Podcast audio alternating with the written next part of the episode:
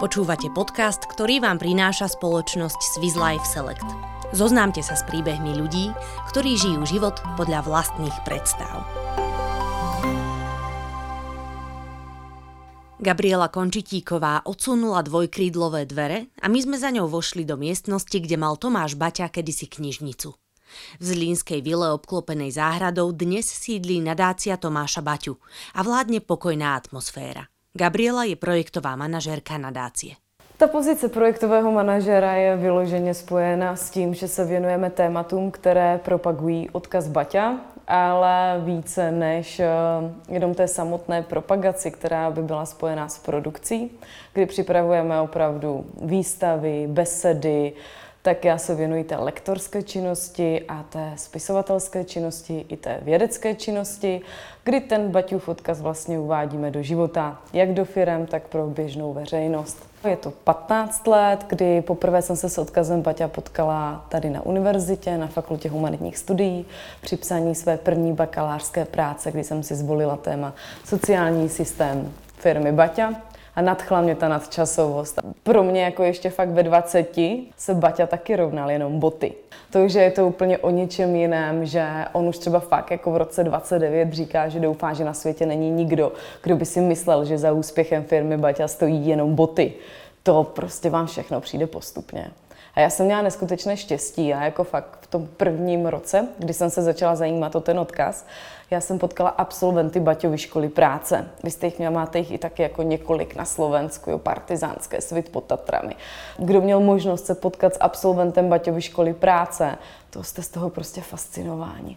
Protože to jakoby najednou uvidíte takový život, takovou energii v těch očích a těm lidem je 90 a oni mají oči 20-letého nadšeného děcka.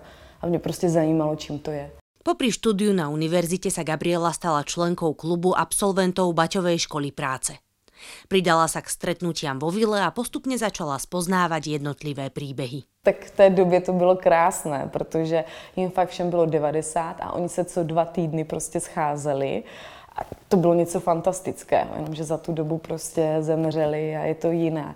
Ale vlastně tady, konkrétně v téhle místnosti, vzniklo spousta fakt jako baťovských mých rozhovorů s těmi absolventy, že oni vlastně volně navštěvovali tu vilu a když jsme se chtěli někde potkat a nechtěli jsme jít do kavárny na kafe, tak jsme si vlastně vždycky povídali buď většinou v této místnosti nebo vedle. Takže já jsem se s panem ředitelem a Pavlem Velevem já se s ním znám asi těch 15 let, co ty baťoviny studuju. Nebo možná 14, 14 jako fakt stoprocentně, protože junior vlastně, Tomáš Baťa junior, tak, tak zemřel vlastně v roce 2008 a já jsem rok předtím začala studovat ty Baťoviny a když junior zemřel, tak to já už vím, že jsem byla v kontaktu s panem Velevem, že jsme si povídali o tom, že je fakt jako škoda, že jsem se s ním nestihla potkat, jo.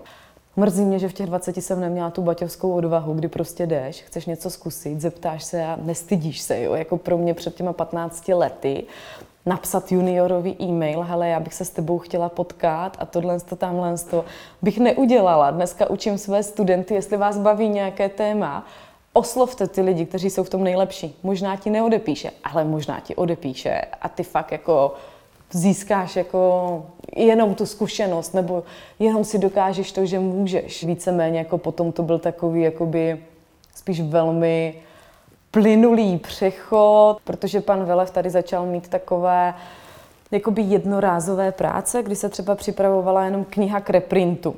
A nikomu se to nechtělo dělat, protože ono jako fakt, jako připravit knihu k reprintu není úplně taková legrace, když to čtete po 20. a ta kniha je poměrně jako široká. Takže já jsem pro ně začala dělat tady tohle a pan Velev vlastně o mě řekl vnučce Tomáše Bati a ona mu říká, a na co čekáš? Okamžitě ji zaměstnej, dokud jakoby je ona na trhu a je schopná pro nás pracovat. A tak jako té doby mám kancelář v dětském pokoji Tomáše Bati juniora, je to super. Hoci stretnutie s Tomášom Baťom juniorom nestihla, dnes je Gabriela rada, že sa stretla aspoň s mnohými absolventmi a absolventkami Baťovej školy práce. Patrí k poslednej generácii, ktorá mohla tieto stretnutia vôbec zažiť. Dnes sa okrem iných aktivít venuje aj aplikácii baťovských princípov do firemnej kultúry, ale i do osobného života. Blízka jej však je aj téma baťovských žien. Pro mě ty baťovské mladé ženy, dámy, které jsem fakt potkala ve věku 90 let, byli prostě jako stělesněním asi všeho, co ta žena má mít.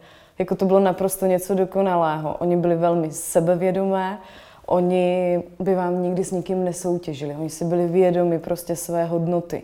Každá z nich byla jinak krásná. Vždy přišly upravené, jako opravdu dámy. Zároveň, když si fakt představíte ty jejich klubové prostě sedánky, jo, kdy jako jim bylo 90 a oni byli schopni prostě zorganizovat akci pro 100 lidí, jako oni si poradili se vším. To prostě vás fakt jako fascinovalo, jak jsou naučené se zajímat.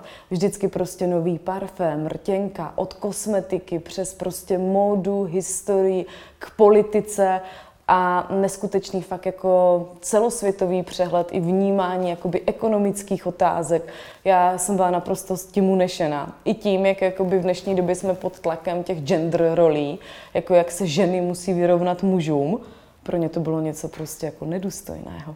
Oni by se nikdy nechtěli vyrovnávat muži. Oni byli hrdé na to, že jsou ženy, uměli s tím velmi dobře pracovat a kdyby podle mě si kterákoliv z nich mohla znovu vybrat, tak se chce znovu narodit jako žena. Pro ně jako být mužem, mm, to seš jako na tu práci, postarat se tohle. Ta žena je nositelem té energie, toho domova, vůbec toho, jak funguje rodina. Tam byl úplně jiný mindset, jakoby o tom postavení. Oni si prostě byli fakt vědomi své hodnoty.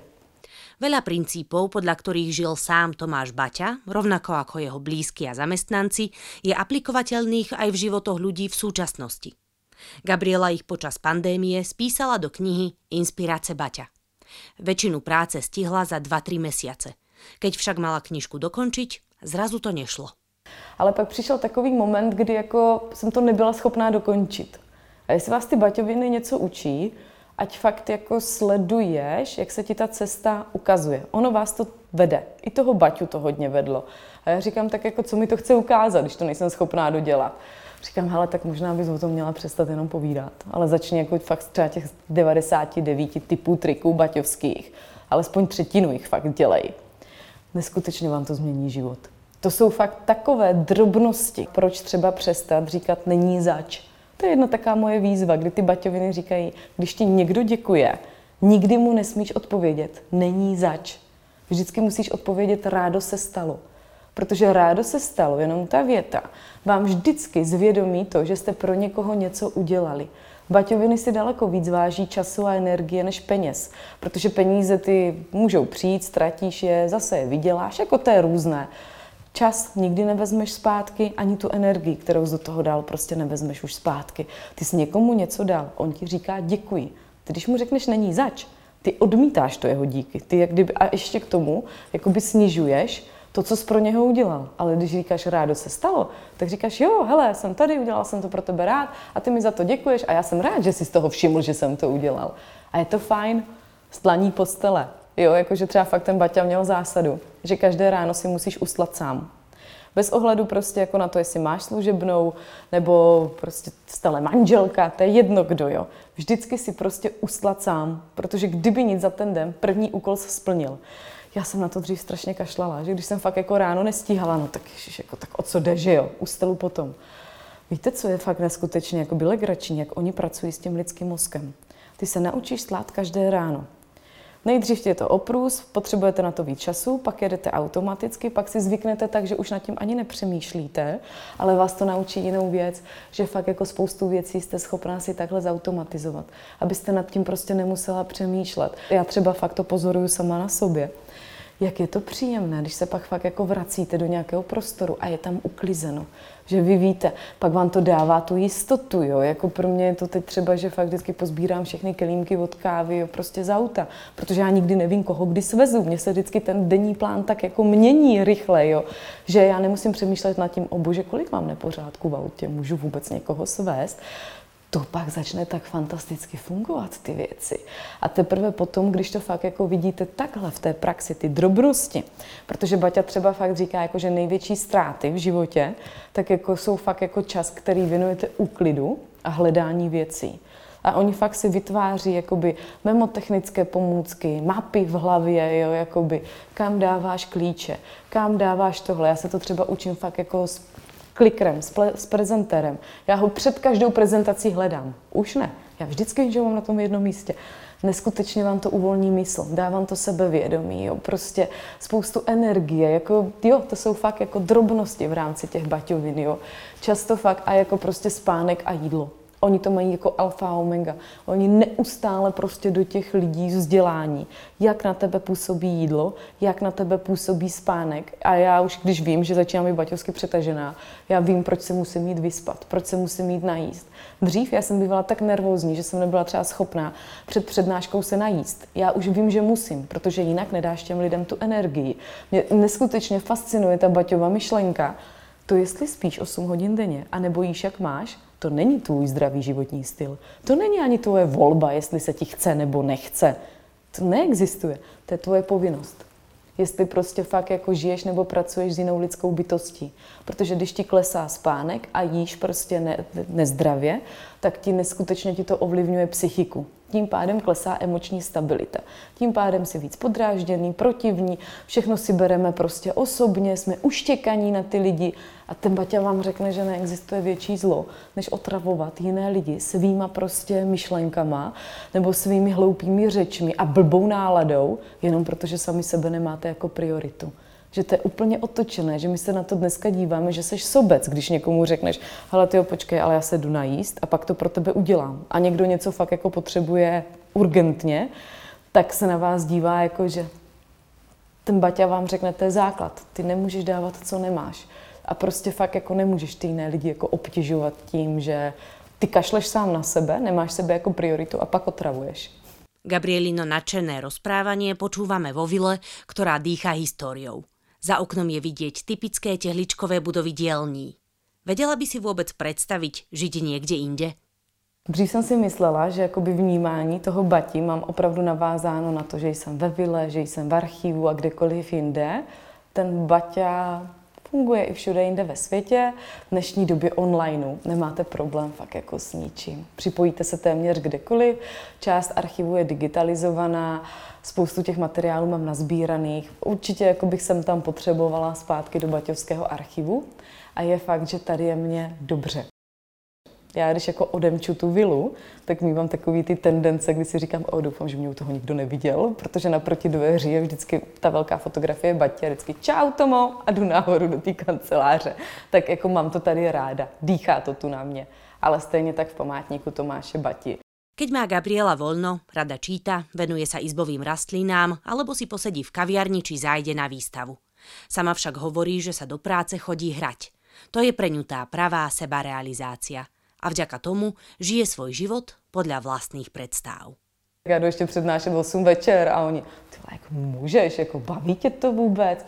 Říkám, baví, protože mě tu energii vrátí ty lidé. To není, že já bych jim prostě dávala, že jdete odvykládat baťu.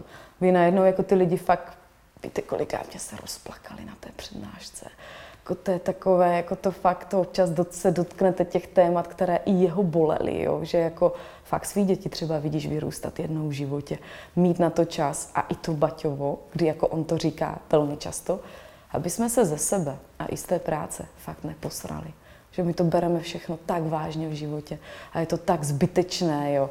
A ti lidé začnou přemýšlet úplně jinak a je to rozsvítí a vy fakt jako najednou v praxi vidíte to, o čem ten Baťa mluví, že toho tvůrčího ducha máme v sobě každý. To vytvoří úplně fakt jako bohovskou energii. A já s tam odcházím a říkám, stálo to za to. A to je fajn na tom.